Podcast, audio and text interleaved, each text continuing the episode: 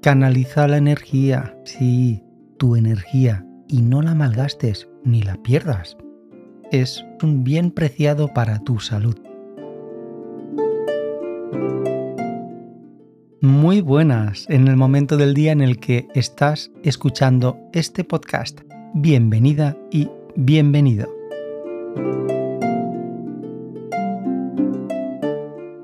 Saber gestionar este proceso de canalizar la energía es en ocasiones complicado y de sabios.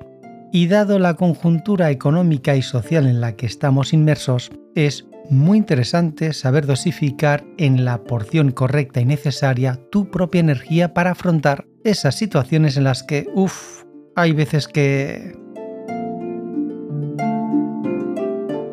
La frase que doy visibilidad en este episodio de hoy nos llega del pensamiento de Aristóteles. La historia, sabia, por cierto, y es que es una fuente de sabiduría, y Aristóteles, como filósofo, polímata y científico, nos ofrece sabias palabras y sobre todo unas frases que te hacen pensar. Aristóteles nació en la ciudad de Estagira, al norte de la antigua Grecia. Es considerado, junto a Platón, el padre de la filosofía occidental. Sus ideas han ejercido una enorme influencia sobre la historia intelectual de Occidente por más de dos milenios. Mucho tiempo, ¿verdad? Esta es una frase interesante para que, en sí, cada uno lo marque en su interior en el sentido que desee. Dice así, La energía de la mente es la esencia de la vida.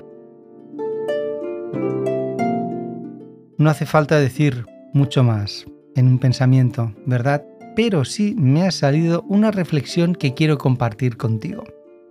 Dice así, no pierdas la energía ni malgastes en según qué episodio de tu vida. Gestiona las emociones que hacen florecer esas energías de todos los colores, habidos y por haber. Y recuerda,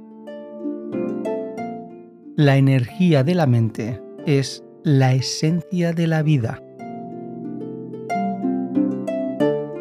Gracias por escuchar este podcast y por saber que la energía se puede dosificar. Y si es así, un podcast con encanto y una duración... Hmm, pero aún así me gusta.